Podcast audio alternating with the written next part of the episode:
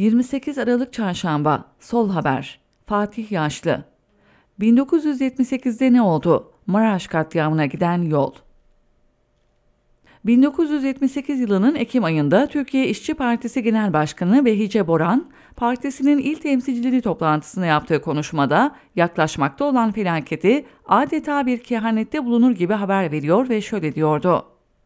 Doğu illerinin bazıları faşist açık ve gizli örgütlerin özellikle yuvalandığı ve güçlü olduğu iller haline getirilmişlerdir. Bu iller Güneydoğu bölgesini kuşatmaktadır.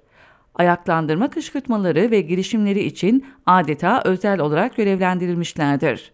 Buralardan bölgedeki diğer illere takviyeler, bindirilmiş kıtalar gönderilmektedir. Malatya, Kahramanmaraş, Sivas, Elazığ bu çeşit illerdendir. Buralarda ayaklanmalar başlatılacak, sonra bu çeşit olaylar bir çayır yangını gibi diğer illeri sarıp genişleyi verecektir. Bu hengamede Doğu ve Güneydoğu'daki tüm ilerici sol güçler demokratik toplumsal mücadele kırılıp bastırılacak ve giderek tüm ülkeyi kapsayan bir faşist junta yönetimine en azından bölge bölge gidilecektir. Plan budur. Peki ne olmuştu? Buraya nasıl gidilmişti? Anlatmaya çalışalım. 1978'in hemen başında aylar süren çalışmalar sonunda nihayet Ecevit yeni hükümeti kurmayı başarmıştı. Ancak bu hiç de kolay olmamıştı. CHP 6 Haziran 1977 seçimlerinden birinci parti olarak çıkmayı başarmıştı. Ama vekil sayısı tek başına iktidar olmaya yetmiyordu. Ecevit seçimlerin ardından hükümeti kurmak için çeşitli girişimlerde bulundu ama başaramadı ve 21 Temmuz günü 2. Milliyetçi Cephe Hükümeti kuruldu. Ancak 2. Milliyetçi Cephe'nin ömrü ilki kadar uzun olmayacak. Kasım ayındaki genel seçimlerden CHP'nin büyük bir zaferle çıkmasının ardından Adalet Partisi'nden arka arkaya vekil istifaları gelecek ve Başbakanlığını Demirel'in yaptığı hükümet muhalefetin verdiği gen soru önergesiyle düşürülecekti. O esnada Ecevit istifa eden vekillerle temas kuracak, hükümet kurabilecek sayıya ulaşmak için transfer teklifinde bulunacaktı. Florya'daki Güneş Motel'de yapıldığı için Güneş Motel hadisesi olarak adlandırılan görüşmeler neticesinde AP'li 12 vekil transfer edilecek ve bu isimlere yeni kurulacak hükümette bakanlık sözü verilecekti. AP hükümetinin 31 Aralık günü düşürülmesinin ardından Ecevit yeni hükümeti kurmayı ve 5 Ocak 1978'de de meclisten güven oyu almayı başardı. 1974'ten sonra ikinci kez başbakan oluyordu. Ecevit kendi misyonunu radikal solu engelleme ve antikomünizm olarak çok açık bir şekilde ortaya koymuş olsa da hem devletin güvenlik aygıtı hem de faşist hareket sosyalist solun böylesine güçlü olduğu bir dönemde ortanın solundaki CHP'nin iktidara gelmesinin sola çok daha geniş bir alan açacağını, sokakta elini güçlendireceğini ve devlet aygıtı içerisindeki yarılmayı derinleştireceğini düşünüyordu. Bunun üzerine Ecevit iktidarını devirmek için sola yönelik faşist terörün şiddetlendirilmesine karar verildi. Farklı sol örgütlere yönelik silahlı saldırılardan kamuoyunda solcu olarak bilinen aydınlara yönelik suikastlere ve oradan da kitle katliamlarına uzanan bir genişlikte şiddet adım adım tırmandırıldı. Ancak mesele tek başına Ecevit hükümetini devirmek değildi. Şiddet aracılığıyla Ecevit'e sıkı yönetim ilan ettirmek ve oradan darbeye giden yolun taşlarını döşemek, yüzü sola dönük toplum kesimlerini yıldırıp sindirmek ve sağ seçmen nezdinde MHP'yi ciddi bir seçenek haline getirmekte hedefler arasındaydı. İşte bu süreçte ilk büyük saldırı 16 Mart 1978'de geldi. İstanbul Üniversitesi'nde okuldan toplu çıkış yapan devrimci öğrencilerin üzerine bomba atıldı ve saldırıda 7 öğrenci yaşamını yitirdi. Aynı ayın 24'ünde Kontrgerilla'ya ve MHP'ye yönelik soruşturmalarıyla bilinen ve MHP'li yöneticiler tarafından alenen hedef gösterilen Doğan Öz öldürüldü. Nisan ayında tam da Bora'nın işaret ettiği illerden biri olan Malatya'nın sağcı kimliğiyle tanınan belediye başkanı Hamit Fendoğlu'nun evine bir bombalı paket gönderildi ve hemen ardından kentteki CHP bürolarına, sendikalara, solculara ve Alevilere yönelik bir saldırı dalgası başladı. Malatya'daki katliam girişiminde 8 kişi ölürken 100'e yakın kişi de yaralanacaktı. Tüm Öğretim Üyeleri Derneği Başkanı Bedrettin Cömert'in 11 Temmuz 1978'de katledilmesinin ardından 10 Ağustos'ta Ankara Balgat'ta solcuların gittiği kıraathaneler tarandı ve 4 kişi yaşamını yitirdi. Eylül ayında ise yine Bora'nın işaret ettiği illerden bir diğerinde Sivas'ta Alevilerin yoğun olarak yaşandığı ve devrimcilerin güçlü olduğu Ali Baba mahallesinde bir katliam gerçekleştirildi. 4 Eylül'de başlayan saldırılarda 12 kişi yaşamını yitirecek, yüzden fazla kişi de yaralanacaktı. 8 Ekim günü ise faşist terör Ankara'da sahneye çıkacak ve Bahçeli Evler'de tip üyesi 7 öğrencinin canını alacaktı.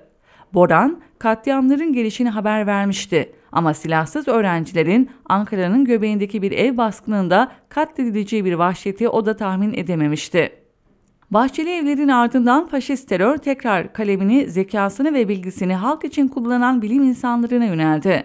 Ve 20 Ekim günü İTÜ Elektrik Fakültesi Dekanı Bedri Karafakioğlu öldürüldü. 26 Kasım günü vurulan Karadeniz Teknik Üniversitesi öğretim üyesi Necdet Bulut ise yaşam mücadelesini 6 Aralık günü kaybetti. İşte Maraş katliamına böyle gelindi. 19 Aralık'ta Güneş Ne Zaman Doğacak adlı antikomünist bir filmin oynadığı sinemada salon ülkücülerle doluyken bir ses bombası patlatıldı. İki gün sonra ise TÖBDER üyesi iki devrimci öğretmen ülkücüler tarafından öldürüldü. Öğretmenlerin cenaze töreni öncesi solcuların cuma günü camilere saldıracakları yönünde yalan haberler dolaşıma sokuldu. Cuma günü ise kimi camilerde bir Alevi öldüren beş sefer hacca gitmiş gibi sevap kazanır. Bütün din kardeşlerimiz hükümete ve komünistlere, dinsizlere karşı ayaklanmalıdır. Çevremizde bulunan Alevileri ve CHP'li Sünni imansızları temizleyeceğiz diye vaazlar veriliyordu. Töp değerli öğretmenlerin cenaze törenine yönelik saldırılar genişleyerek Alevilerin ve solcuların iş yerlerine yönelik saldırılara dönüştü. Ama bu saldırılara devrimciler tarafından karşılık verildi ve 3 ülkücü öldü. Ertesi gün belediyeye ait hoparlörlerden Kızıllar üç kardeşimizi şehit etti. Cenazeleri almak için hastane önünde buluşalım. Kızıllar kentimizi bastı şeklinde anonslar yapılıyor. Aleviler içme suyuna zehir kattı, mahallelerindeki camileri yaktı diyerek Sunni muhafazakar, milliyetçi ve anti-komünist kitleler kışkırtılıyordu. Toplanan kalabalık Alevilerin yaşadığı ve hem CHP'nin hem de devrimcilerin güçlü olduğu mahallelere yönelik saldırıya geçti ve aralarında CHP, TİP, TKP, TÖBDER, Polder binalarının ve Sağlık Müdürlüğü'nün bulunduğu 210 ev ve 70 iş yeri yakılıp yıkıldı. Resmi sayılara göre 111 kişi katledildi, yüzlerce kişi de yaralandı. MIT'in 17 Aralık 1979 tarihli raporunda katliamın MHP Maraş İl Örgütü'nde MHP Maraş yöneticileriyle Ülkücü Gençlik Derneği üyeleri tarafından planlandığı, Maraş'taki solcu ve Alevilere bir ders verilmesi için solcu Alevilerin yaşadığı mahallelere saldırılması kararı alındığı belirtiliyordu. Sonrasında TÖB Derneği öğretmenlerin cenazeleri bahane edilmiş ve belirlenen semtlerdeki özellikle devrimcilerin yaşadığı evler öncelikle hedef alınmıştı. Katliamın sonrasında davanın müdahil avukatları da faşist terör tarafından hedef alındılar ve 3 Şubat 1980'de Halil Sıtkı Güllüoğlu, 3 Mayıs 1980'de Ahmet Albay ve 10 Eylül 1980'de Ceyhun Can katledildi. Velhasıl Maraş'ta hedef alınanlar Türk ve Kürt fark etmeksizin Alevilerdi. Katliam için sokağa çıkan kitlelerde Sünni, muhafazakar ve milliyetçiydi. Doğru ama Maraş'ı tertipleyenlerin motivasyonu mezhepçilikten ya da Kürt düşmanlığından kaynaklanmıyordu. Katliamın gerisindeki asıl sayık komünizmle mücadeleydi ve Alevi kitlelerle devrimciler arasındaki bağlantıları koparmak, Ecevit hükümetini devirmek, sol muhalefeti sindirmek, özellikle Taşra'daki sağ tabanı konsolide etmek, sıkı yönetim ilanı ve sonrasındaki bir darbe aracılığıyla iktidarı almak gibi çok sayıda hedef iç içe geçmiş durumdaydı.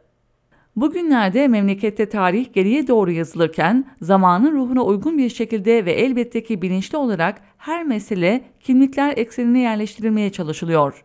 Kimlik merkezli bakış her şeyin önüne geçiyor ve sınıf perspektifi unutturulmak isteniyor. Oysa Maraş 12 Eylül'e doğru giden Türkiye'de yaşanan iç savaşın ve o savaşın ana nedeni olan sınıf mücadelesinin somutlaştığı, o savaş ve mücadeleden kaynaklı bir tertip ve kanlı bir katliamdı. Söz konusu kimliklerin hedef alınmasının ve katliamın nedeni de esas olarak bu mücadeleydi. Geçmişi doğru anlamadan bugünü de yarını da doğru bir şekilde anlayamayacağımıza göre Maraş'ı da hakiki bağlamına oturtmamız ve öyle hatırlamamız bir zorunluluk teşkil ediyor. Hafızasızlaştırmaya karşı sahici bir hafıza savaşı vermek tam olarak bunu gerektiriyor.